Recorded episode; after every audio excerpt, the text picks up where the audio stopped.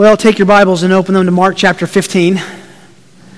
Mark chapter 15. And we come to really the Mount Everest and the Himalayas of all of the text in the Word of God, and certainly the climax to the book of Mark, and that is a look at the cross, the crucifixion. We're looking at verses 21 to 47. It comprises one unit, and to break it down would be, I think, a disservice to come back week after week and Jesus is still on the cross.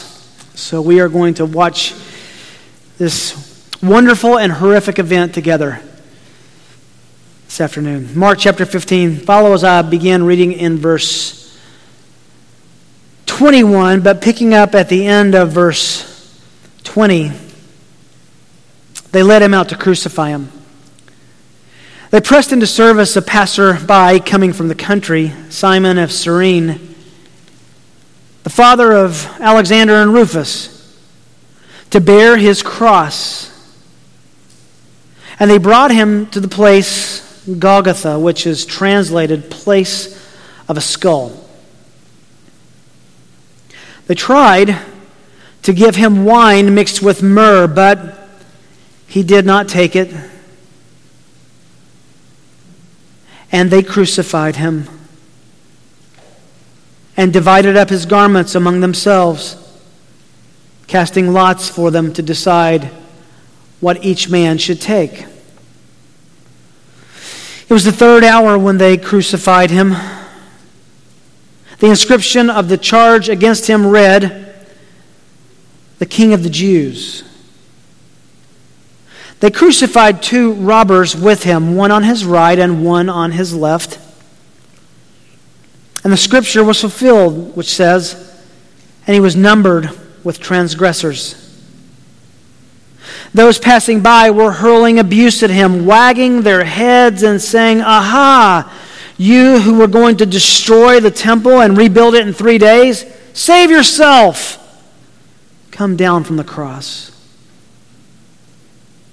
In the same way, the chief priests also, along with the scribes, were mocking him among themselves, saying, "He saved others.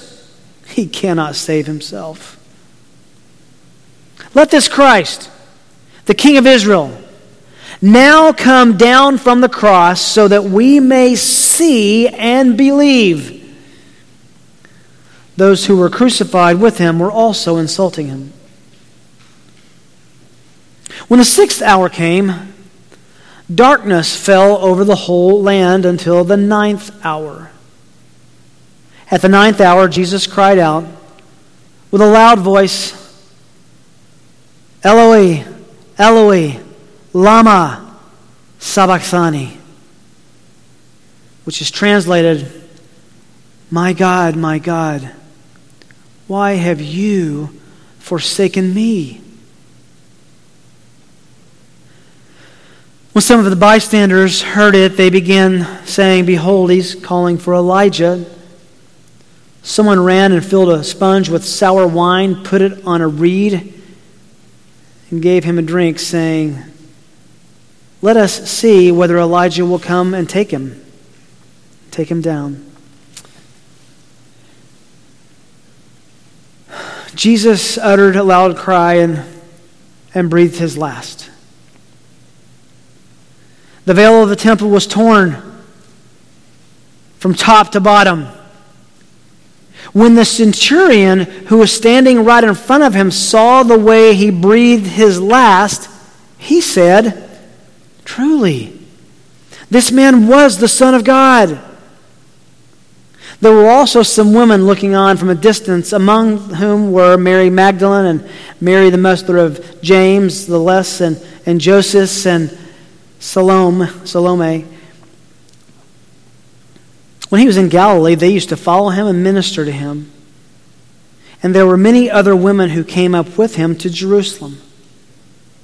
When evening had already come, because it was the preparation day, that is, the day before the Sabbath, Joseph of Arimathea came, a prominent member of the council, who himself was waiting for the kingdom of God. And he gathered up courage and went in before Pilate and asked for the body of Jesus. Pilate wondered if he was dead by this time and summoned the centurion. He questioned him as to whether he was already dead. And ascertaining this from the centurion, he granted the body to Joseph. Joseph bought a linen cloth, took him down, wrapped him in the linen cloth, laid him in a tomb which had been hewn out in the rock.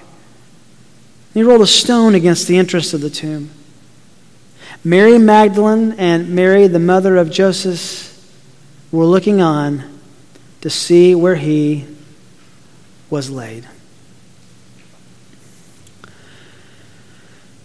The cross on which Jesus of Nazareth died, the place where he suffered, those 6 hours on the Roman cross are the focal point of the Christian faith.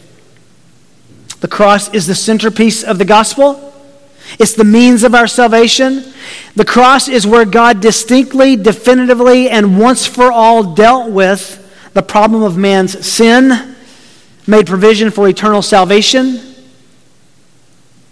And after 2 years of studying the Gospel of Mark, we have come to the climax, which is the cross. It's the climax in all four Gospels. It should surprise us not that it is Mark's as well. We see a different set of details in each one of the Gospel writers' account of the cross. They all compose a composite picture of this dreadful event. And though we will hear things today from Matthew and from Luke and from John, we're going to hear specifically in this study of Mark's account of the cross as he chronicled the event. Said another way, we're going to study Mark's account of the cross and not attempt to study the event itself by harmonizing all the Gospels. That will be for another time, and I'll look forward to that. Surprisingly, this narrative of the cross is written with an incredible economy of words. The most important event in history we can read in just a few moments. Mark takes and makes no attempt to sensationalize this event. He makes no attempt to generate sympathy for Jesus' suffering in this event. He doesn't detail the physical atrocities of crucifixion, nor does he solicit hatred toward the enemies of Jesus, the ones who put him on the cross. James Brooks, wonderful commentator on the book of Mark, says this, quote, "Unlike some sermons, modern sermons, no attempt is made to describe the physical sufferings of Jesus. Far more important for Mark is the significance of those sufferings," end quote. And he's right. This is the same for all four accounts. The cross is described with amazing brevity, lack of detail that we would long for. And I think that we take away from that the point is not for us to experience a sensationalized emotion about the cross and its sufferings, as horrible as that is, but the love that Jesus expressed in willingness to take on those sufferings. Mark crafted this sermon, this narrative rather, as a reference point for the theology of the rest of the New Testament. This is that event that the apostles will write about in coming weeks and months and years and decades ahead. Mark's careful and deliberate to inform us at several places in this narrative the true meaning of the cross. And a couple of those will surprise you. So we're going to outline Mark's narrative by breaking it down into three simple scenes. That's the way it breaks down. Three scenes.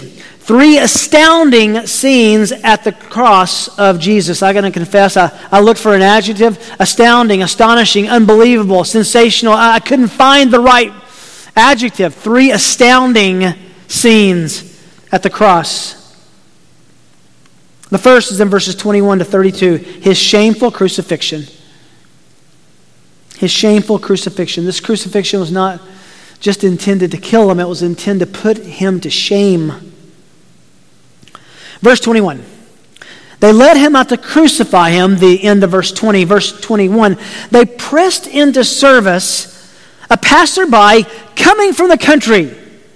There's a man here who has come from the outskirts of Jerusalem, out in what they would call the wilderness area, the country, toward the city, and walks right into this mob scene, taking Jesus out to kill him. And God has a plan for this man. We find out his name, Simon of Cyrene, a little area on the northern coast of Africa.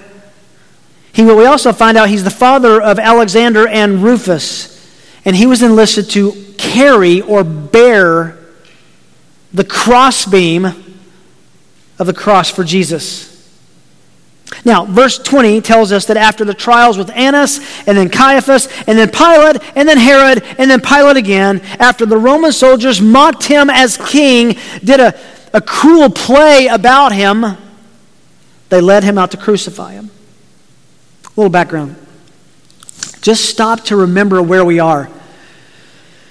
Jesus has been up all night. He's been repeatedly beaten by Jewish enemies at both trials. He has been slapped and punched and spat upon over and over in each phase of these trials. With the Roman trials, all three phases, he was beaten. He has been scourged, which we looked at last time, meant that they used a whip with pieces of bone and glass and metal at the end, and they would hit the victim with such force that it would hook like massive treble hooks into the back of the victim and rip pieces of his back off. So severe it was that it could expose ribs and even kidneys, the internal organs. Some of those were intended to go lashing around and would lacerate the arms and come around the chest and grab pieces of flesh and pull it off as well. He's been beaten with a rod in the head after having a crown of 4-inch thorns placed upon it. He's had an incredible loss of blood from the scourging alone. No doubt bleeding from eyes and nose and mouth. Jesus is physically weakened, traumatized. How weak? It was customary for a victim to carry his cross to the crucifixion site, and apparently Jesus, we put the other Gospels together, attempted this but collapsed. Exhaustion, injuries, blood loss weaken him to the point where he cannot carry the 40-pound crossbeam, the 600 yards from the Antonia fortress out to Golgotha. And he collapses. There was an African man there, likely a man of color, who was in the crowd, just walking through, a passerby, no intention of even being there at that moment, except that God wanted him there at that moment. Simon. He could have been a God-fearer who was from North Africa, probably, as I said, a man of color who would have come up to celebrate the Passover, or he could have been a Jew who was living in that northern African area. Nonetheless, he was there during the Passover celebration. Coming from the country simply meant he was entering the city. But Mark describes him really uniquely. He uses three descriptors. We know his name and the name of his two sons. If you study the book of Mark intently and look at how Mark describes people, this is extremely rare. We rarely get even this much color on the apostles, on the disciples. Why? It seems obvious that Mark is referencing someone that the people who are reading his letter, his gospel, knows. Some of the readers knew his family, Simon's family. Remember, he's writing for a Roman audience. This is likely delivered to the church at Rome. And when we see Paul writing to the Romans, in chapter 16, verse 13, he writes to Rufus, a man named Rufus. Scholars agree it is highly likely that Rufus is the son of this Simon the Cyrene who carried the crossbeam of Jesus, who's now relocated to Rome.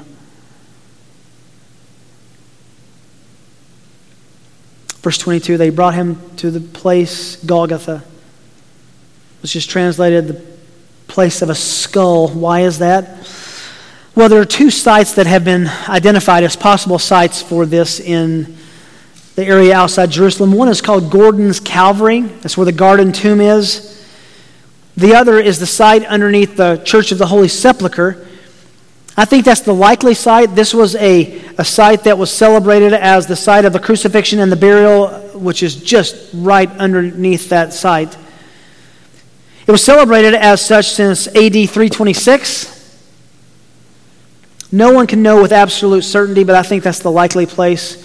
The church is built on an outcropping, a stone dome that looks like the top of a skull. It's still exposed today. Many of you have been there and you've seen where you can see through the glass and observe that rock. It's about 600 yards from the Antonia fortress where he was scourged and flogged and mocked by the soldiers. Verse 23, they get him to the site, and in a last act of mercy, they try to sedate him and give him a pain reliever, a painkiller. They tried, emphasis on tried, to give him wine mixed with myrrh, verse 23, but he would not, he did not take it. This was a strong, drugged wine intended as a mercy for the pain and suffering of the one crucified, the last extension of mercy to a victim. But Jesus refused it. Why? He would do nothing to ease the pain of taking our pain and punishment.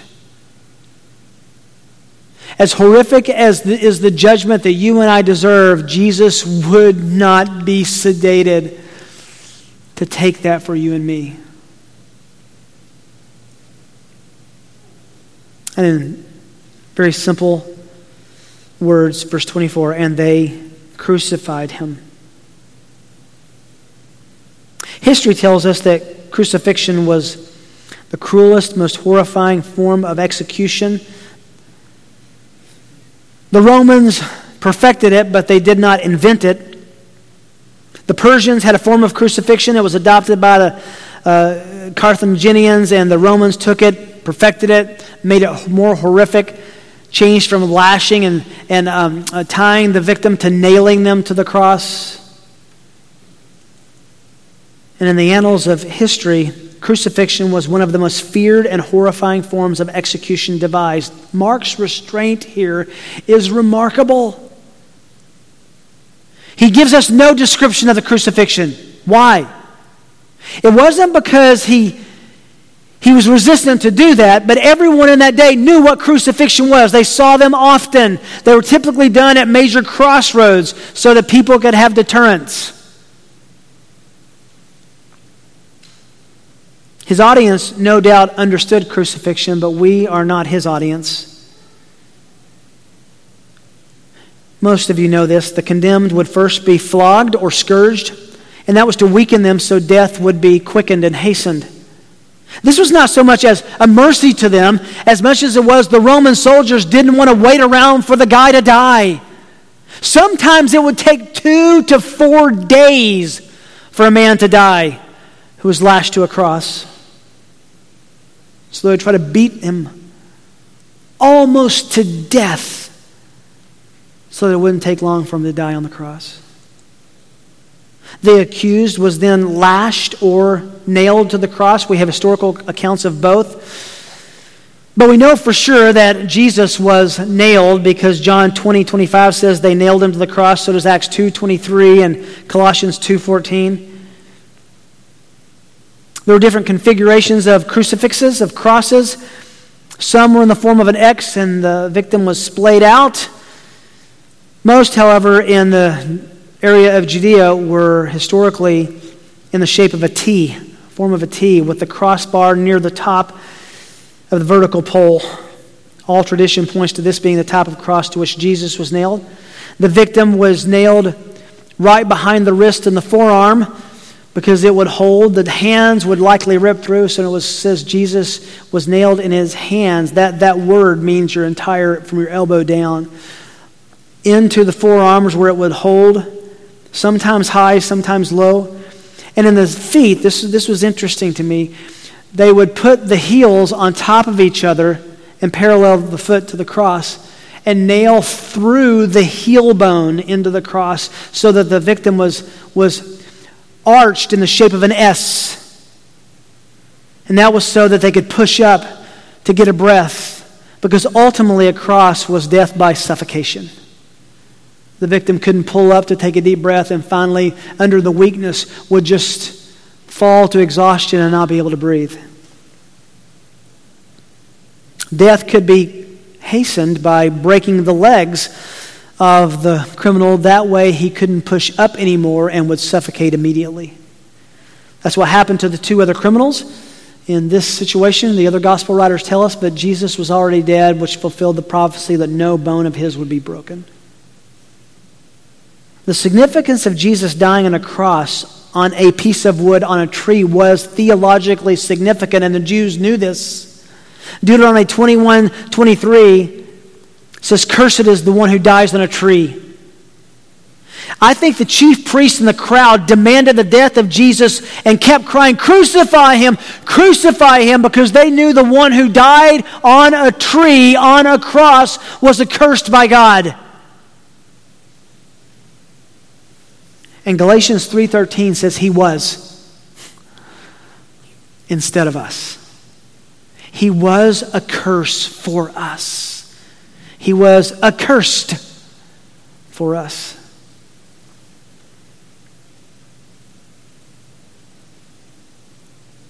At the end of verse 24, we find out what's going on with these soldiers. 4 soldiers and a centurion comprised the execution squad. They divided up his garments among themselves, casting lots for them to decide what each should take. They're throwing dice at the foot of the cross. Who gets his inner robe? Who gets his outer robe? Who gets his head covering? I'll roll you dice for it. It was a legal right of Roman guards at an execution to claim the possessions of an executed man. Jesus didn't have any except the clothes he was wearing. Can you imagine that? His values were such that when he came to the moment of death, the only thing he owned was what he was wearing. This was a fulfillment, by the way. They didn't know it. Of Psalm 22:18, "They divide my garments among them, and for my clothing they cast lots." That's exactly what they did. Mark gives us a time reference in verse 25. It was the 3rd hour when they crucified him. That's 9 a.m. Now, if you're looking at a harmony of the Gospels, if you're looking at different scenes of the cross from different angles from the Gospel writers, you'll notice that there's an apparent contradiction, because John 19:14 says it was the 6th hour when Pilate sentenced Jesus earlier that morning. But it does not contradict what Mark says here. John was using the Roman method of counting hours, and Mark was using the Jewish clock. It's really simple. John consistently does that throughout his gospel. Mark consistently uses the Jewish throughout his gospel. It's not a contradiction, just a different way of telling time. It's about 9 a.m. They nail him to the cross. 9 a.m. And he will suffer for 6 hours. Imagine the moment you woke up this morning being nailed to a cross and you would still be on it right now. Verse 26 tells us an interesting fact. When a man was crucified, the crimes he had committed were written or inscribed on a plaque hung above his head on the cross. The inscription of that charge against him read, verse 26, "The King of the Jews." Highlighting the irony. Mark is bringing this irony to incredible focus, that the charge against him was true. The crime they said he committed, but it was no crime to be who he was.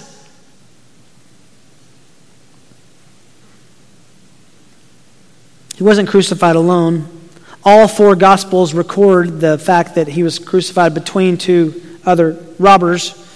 They crucified two robbers with him, verse 27, one on his right, one on his left. He was in the center. Mark's intentions and brevity don't allow him the space to address the full interaction he had with both of these robbers, and particularly one. We'll find out in a moment, they were both casting abuse and hurling insults at him, but one of them, we find out later through the pen of John, actually repented and asked to be with Jesus in heaven in paradise that day, and Jesus granted that faith. Why? Doesn't this seem a little bit anticlimactic that the great event of human history, God would have him crucified with two criminals? Mark continues to tell us that all of this is a fulfillment of Old Testament prophecy. Verse 28, the scripture was fulfilled saying he was numbered with the transgressors. That's exactly what Isaiah 53:12 said. He would be numbered with the transgressors, considered with the criminals. He was crucified with two robbers. Verse 29, those passing by, just walking by the crucifixion site, this would have been on the road out of Jerusalem and the northwest, the Antonia fortress that would have gone northwest back and forth. In fact, that passerby Simon was walking on the road coming into Jerusalem on that road. Passersby were hurling abuse at him, shame, wagging their heads, and now we find out what they thought about Jesus and how they knew him. Ha! Aha! You who were going to destroy the temple and rebuild it in 3 days? Save yourself and come down from the cross. That's one of the crimes that they accused Jesus of, as saying he would be an insurrectionist and tear down the temple, the place of worship, the place of sacrifice, the place where the atonement sins was made every year and where sacrifices were made every day, the place where God met with man. They understood him to say, I will destroy it. Back in John chapter 2, verses 19 to 21, when he said this 2 years earlier and they picked up on it, was not talking about the temple of Jerusalem, but the text says he was speaking of his body. Tear down this tent I live in, this tabernacle I live in, this temple I live in, and I'll rebuild it. I will rise from the dead 3 days later. And they mock him. Save yourself. Come down from the cross. The passers-by are echoing the false charge made during Jesus' trial back in chapter 14, verse 58.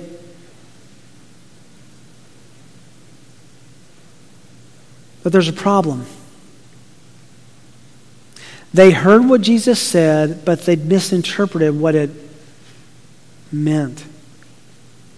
We have to be really careful to hear the words of the Lord and to interpret what they mean in their original sense.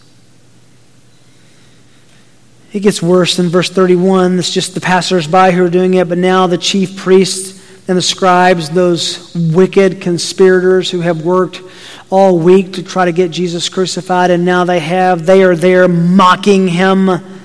And they're saying among themselves, he saved others, but he cannot save himself. Interesting moment. These leaders acknowledge and openly say that Jesus saved and helped others. He had raised the dead. He had healed the sick. He had made the blind see and the deaf hear.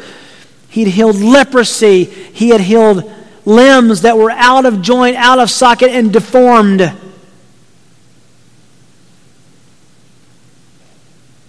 And most recently, just a few months earlier, he had raised Lazarus from the dead just 2 miles from here. Save them. Saying amongst themselves, saying to the crowd, here's the miracle worker, trying to undermine everything Jesus had done, basically saying, if he can't do what ought to be done for himself and save himself, he should have no credibility on what you think he's done in the past. But instead of seeing Jesus uses power.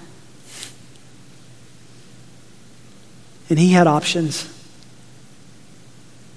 He could have called every angel in heaven to come and deliver him. He could have said, God, deliver me. He could have used his miraculous power to rip the nails from the cross and come back and take vengeance, but he didn't. Here's the irony. If Jesus had done what they dared and challenged him to do, he would save himself and no one else. But because he stayed on the cross, he didn't save himself so that he could save us. Can you think about it this way? They said, perform a miracle. And it might be that the greatest miracle Jesus ever performed was the non-miracle of not having a miracle and staying on the cross.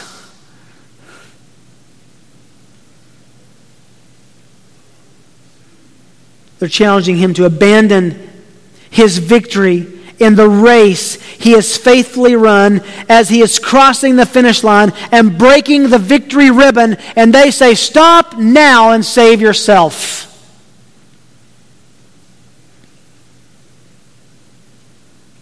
And he could have.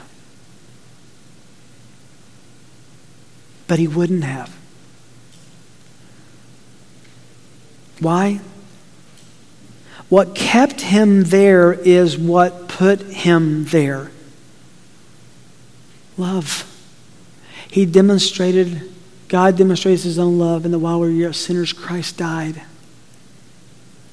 Mark 10:45, Jesus said, the Son of Man did not come to be served, but to serve, to give his life as a ransom for many. If he were to bail out on giving his life up now, there would have never been salvation. He stayed there because of love.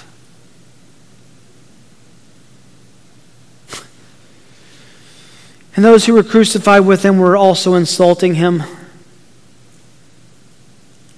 Mark doesn't tell us, but one of those thieves will come to his senses, realize after watching Jesus suffer and die that he is not suffering and dying like he is, would understand the reality of who he was and beg for salvation, and Jesus would grant it.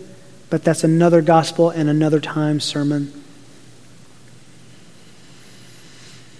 Interesting, the height of the crosses in that era varied widely depending on the circumstances. Normally the cross was ground high. What I mean by that is the criminal's feet were only inches off of the ground and you were looking straight into their eyes. Higher crosses, though, would be constructed to make the victim higher and more visible to more people. The description here twice in the text, it says, come down from the cross, indicates that Jesus was on a high, lifted up cross. In fact, in verse 36, someone offers him a sponge with a drink on it, and they could not reach his lips, so they have to give an extension, a reed, to get it high enough to put it on his lips.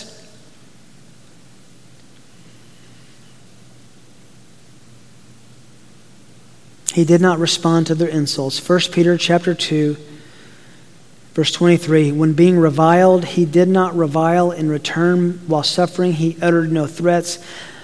But we find out from Peter what was going on in the mind of the Lord. But kept entrusting himself to the one who judges righteously. And then Peter says, because he suffered for you like this, take that example and suffer by entrusting yourself to the one who judges righteously as well. It was a shameful, intended to be a mocking crucifixion. The second astounding scene at the cross is his efficacious death. Efficacious is a big word, but it's a theological word. It means effective. It accomplished what he intended. Efficacious death, verse 33.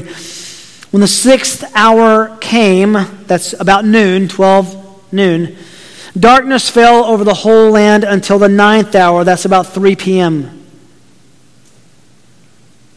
Not much is told to us. The gospel writers all talk about this darkness. We don't know anything about it. was likely a supernatural darkness. A few years ago, several of you remember, we had a total eclipse come through Kansas City, and several of us went out together and watched that. It was odd and eerie to be standing in the middle of the day and it be dark. That's what happened here, but it was a supernaturally induced darkness. You had to realize that people for 3 hours were looking around going, this hasn't happened before. Day becomes night.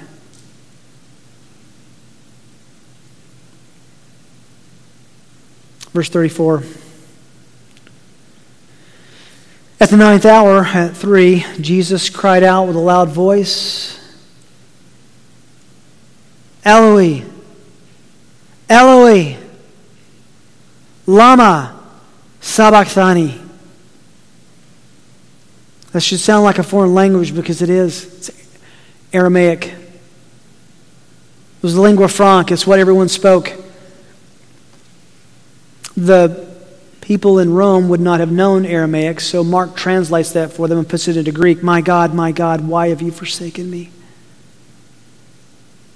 Some of the bystanders heard it. They began saying, behold, he's calling for Elijah. Mark quotes what Jesus utters in Aramaic, translates it into Greek, which was a translation of the Hebrew. It's a quotation of Psalm 21. Now, this is interesting because in Hebrew, the word Elijah and the word Elohim have Eloi in them. He was quoting David saying, my God, why have you forsaken me? They misheard him and mistook him to be calling for Elijah. That shouldn't be a surprise. Why? Mount of Transfiguration, Peter, James, and John, they go up with Jesus. 2 men show up. Who are they? Moses and Elijah. You think they kept that to themselves? It was likely that people knew, had the rumor, Jesus met with those 3 men with Elijah. They were also expecting the second coming of Elijah. He would be reincarnated. All of this kind of blended together, and they were wondering, is he calling for Elijah, and is Elijah going to show up?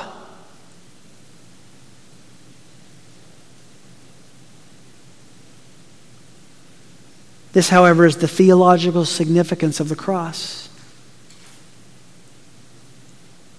If you put all 4 Gospels together, Jesus prays several times.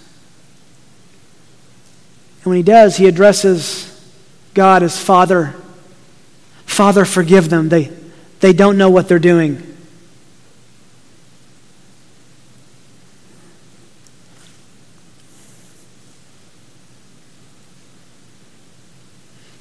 In this moment, he cannot address God as Father because he's been abandoned by God the Father. He knows it. He feels the weight of it. He understands the judgment that he is experiencing on behalf of us underneath God's wrath. He says, God, God, my God, why have you forsaken me? I'm your son. And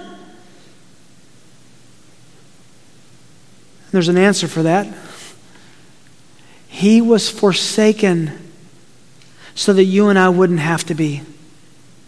He was judged that we might be rewarded. He was killed that we might live. He suffered that we might be healed.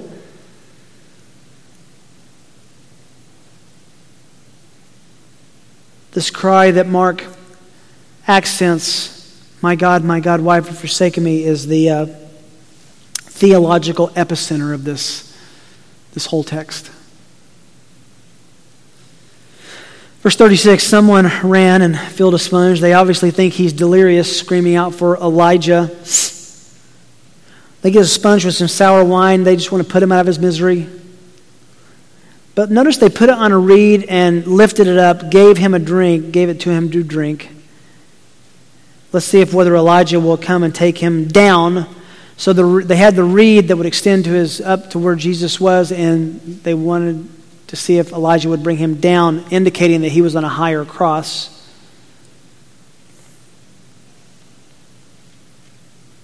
But verse 37 marks the end. And Jesus uttered a loud cry and breathed his last. Mark doesn't identify the loud cry, but John does. He screams with a loud voice, "It is finished." This is physically significant. He is dying of suffocation. A man dying of suffocation should not have the energy to scream out, but he does. You know why? Because he is not being killed as much as he is giving up his life. John 19:13 says, at this moment, Jesus gave up his spirit.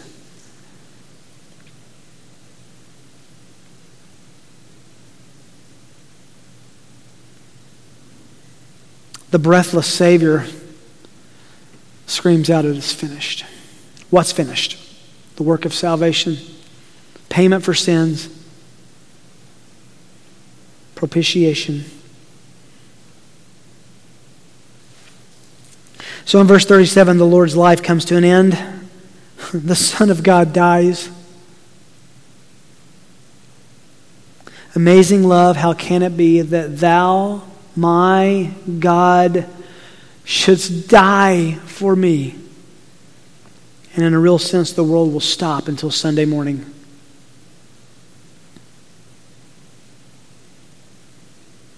In a very interesting theological shift, Mark changes the camera angle from looking at the cross to going 600 yards away from there to the temple, and we notice this phenomenon, verse 38. And the veil of the temple was torn in two pieces from top to bottom.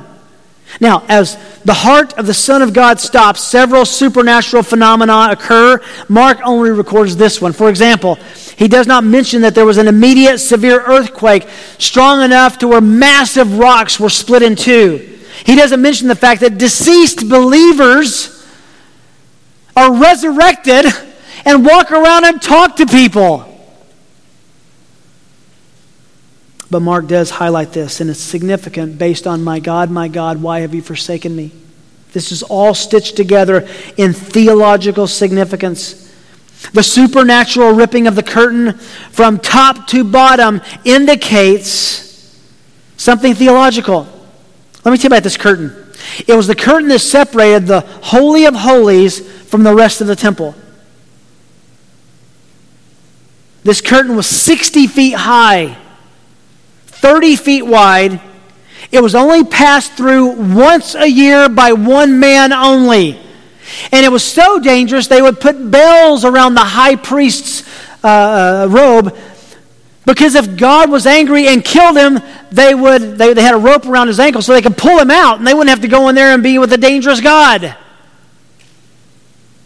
So if the bell stopped, they would use that rope to pull him out.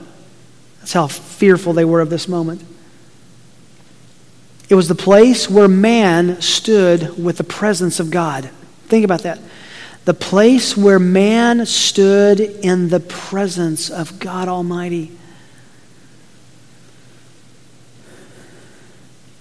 And when Jesus' heart stops beating, God ripped that veil, that barrier between God and people, in two, and he rips it from top to bottom, meaning there were eyewitnesses who saw this. It was also made of layers of cloth that were about 4 inches thick. Think of a 4x4, how thick this was, ripped from top to bottom. The supernatural ripping of this curtain signified that God's people now have direct, unhindered access to God's intimate presence through Jesus. You had to wonder what people were talking about in the coming days as they kind of reverse engineered all these events and the timing of them. The earthquake, the ripping, the Uncle John who died, and I just had lunch with him. These were odd times.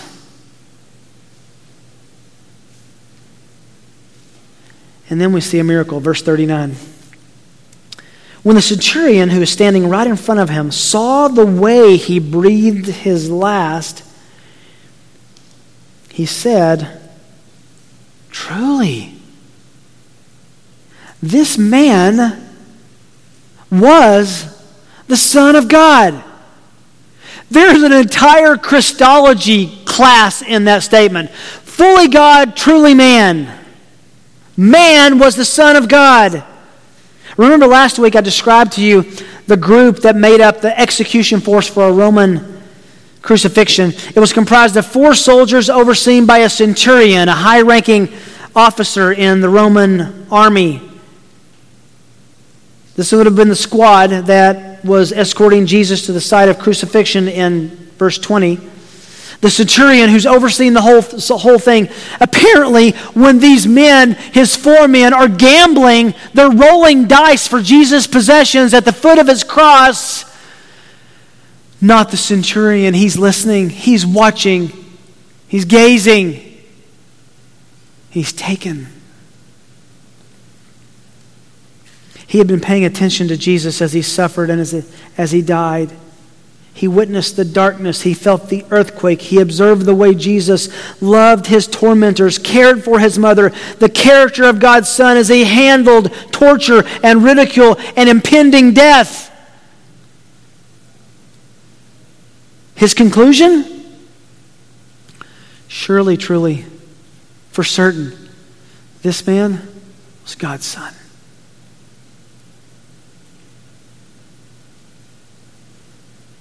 He was innocent, Luke tells us. He said, "Is God's Son, and he was innocent."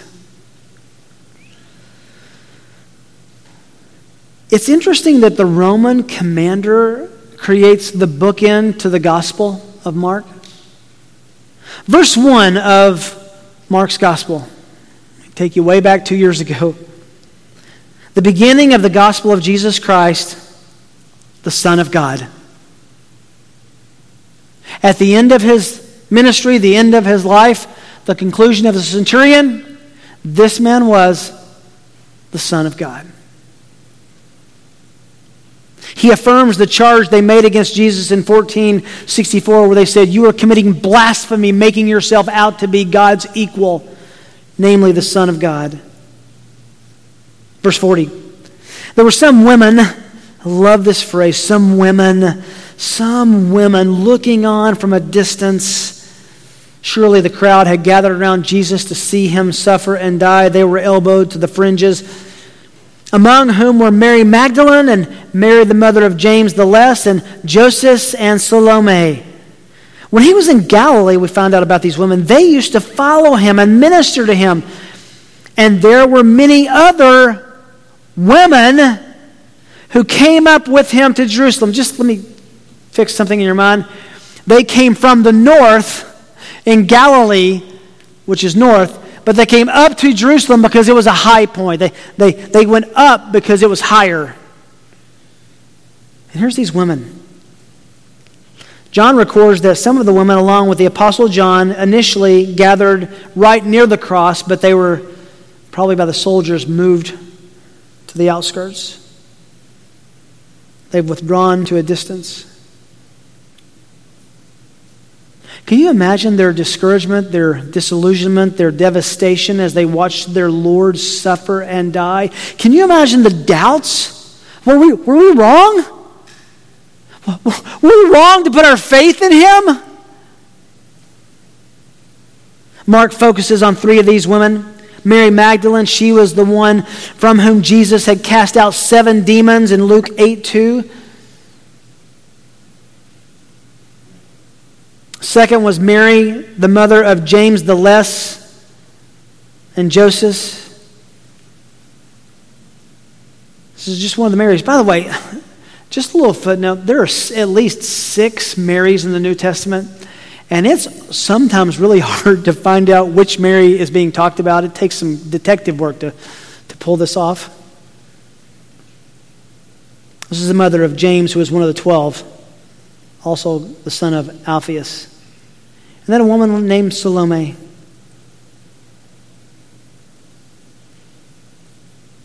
The Bible is often accused, and Christianity often suffers from the ridicule that it is pro-male and anti-female, that it is all masculine and anti-feminine, and it's against women. Can I just suggest that this text blows that theory out of the water?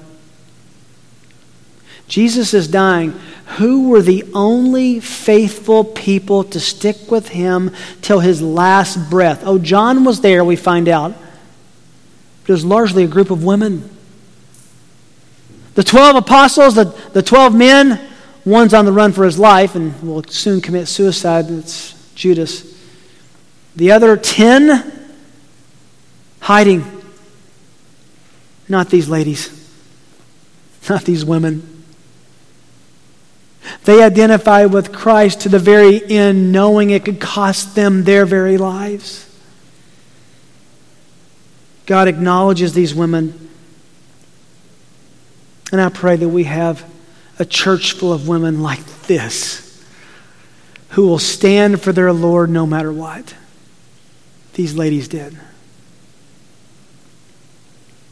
Next week, we're going to see that the faithful few who came back to see Jesus and anoint him were indeed women. But that's for next week. Third scene here is his verified burial. His verified burial. We'll come back and pick some of this up next week. Verified because it was important now that it's proven that Jesus is dead. Because a lot of theories, according to Matthew, are going to circulate that the body was stolen, that he didn't really die, that he just swooned, he just passed out. When evening had already come, that is between 3 p.m. and 6 p.m., it hadn't become sunset yet because that would initiate the Sabbath. Jesus has to be buried before the Sabbath, both because it would be a curse for him to stay on the tree on the Sabbath, and secondly, he had to be in the grave 3 days. That was his prophecy. Friday, Saturday, Sunday. He had to be in the grave for parts of those 3 days. It's a marker for timing. Evening had come. After 3, he's died. Because it was the day of preparation, that is the day before the Sabbath, we know it's Friday. Then Joseph of Arimathea, verse 43. What an interesting man. A prominent member of the council. This is interesting. What's the council? This is the Sanhedrin who just pronounced judgment on Jesus a few hours earlier. And Joseph of Arimathea was a part of that council. Where was he? That's a good question. Where was he? Well, remember, this was done illegally at night, incognito. We find out that he was looking for the coming kingdom. They no doubt knew that Joseph was a follower of Jesus. And would it make anyone surprised to know that they might not have wakened him up in the middle of the night? But he shows up here, member of the council, the Sanhedrin, waiting for the kingdom of God, a God-fearing, obedient Jew. The very council that earlier falsely accused, wrongly convicted, illegally sentenced Jesus, he seems to have had no part in. Luke tells us in Luke 23:50 that he was a good and righteous man who had been convinced that Jesus was the Messiah. Highly unlikely he was at that trial. I love this. He gathered up courage. Literally, he dared to. Got his nerve up. And he went in before Pilate. That's a big deal. Not any average Jew could have an audience with Pilate. He could because he was a member of the council and no doubt known to Pilate. He goes in before Pilate and asks for the body of Jesus. Verse 44, we find out a little insight into Pilate. What has he been doing all afternoon? Pilate wondered if Jesus was dead by this time. Literally, he was puzzled that Jesus was dead by this time. Most who would stay on a cross would be their days. And summoning the centurion, he questioned the centurion as to whether he was already dead. Now, this is important. This centurion, think about one of his job descriptions. He was in charge of executions and crucifixions. Do you think he made mistakes about whether the criminal was dead or not? The other gospel writers tell us that he was stabbed with a sword to make sure he was dead. They broke the legs of the other two criminals who were still breathing so that they would suffocate. They didn't have to break Jesus' legs. He was dead.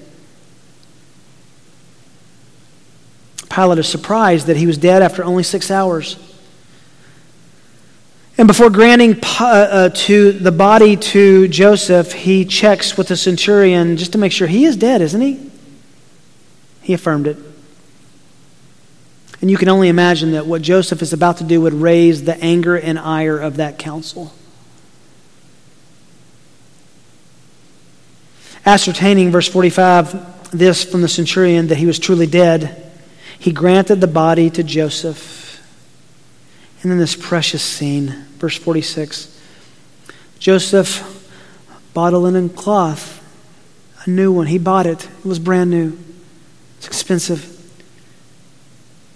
He took him down. This scene just pulls my heart out. They had to unhitch the crossbeam.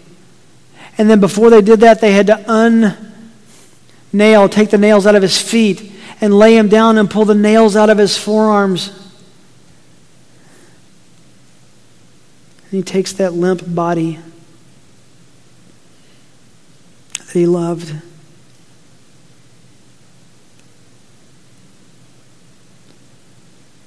Wrapped him in a linen cloth, laid him in a tomb which had been hewn out of the rock. He rolled a stone against the entrance of the tomb. This was, if you take the site of the Church of the Holy Sepulchre as legitimate, which I frankly do, it was just a dozen or so yards, 20 yards from the cross. Brand new grave. Belonged to Joseph of Arimathea, a wealthy man, member of the council, so we know he was wealthy. He wraps him up. Criminals executed by crucifixion were usually denied a dignified burial. Their bodies were dumped into a mass grave. However, Joseph's love and care for Jesus in this moment lead him to take action so that Jesus receives a proper burial. Matthew, by the way, tells us he was a rich man. Little did Joseph know.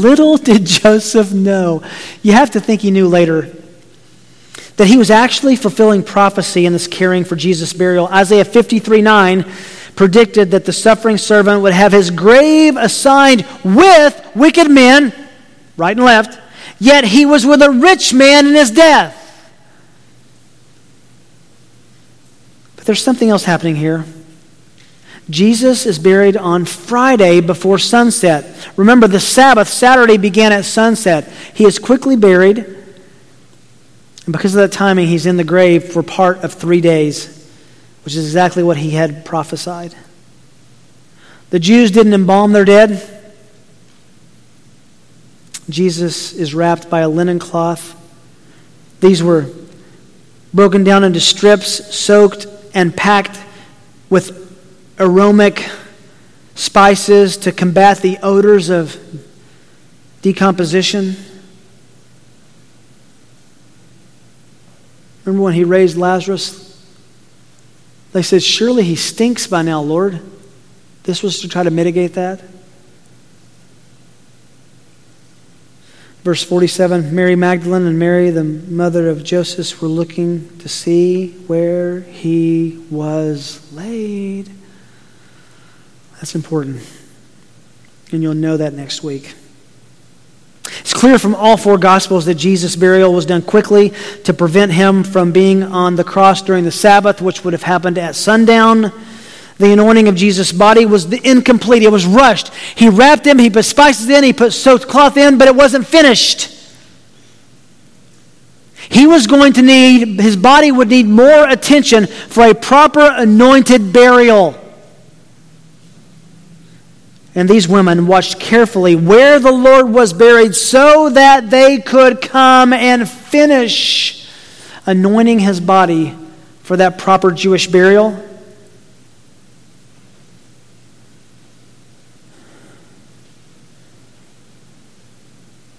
Luke tells us these women that night were preparing their own spices for Sunday morning to come back and finish what Joseph started. They took note. That grave, with that heavy stone, we'll find out about that next week, that heavy stone rolled across it, which would present a challenge for a couple of women to move.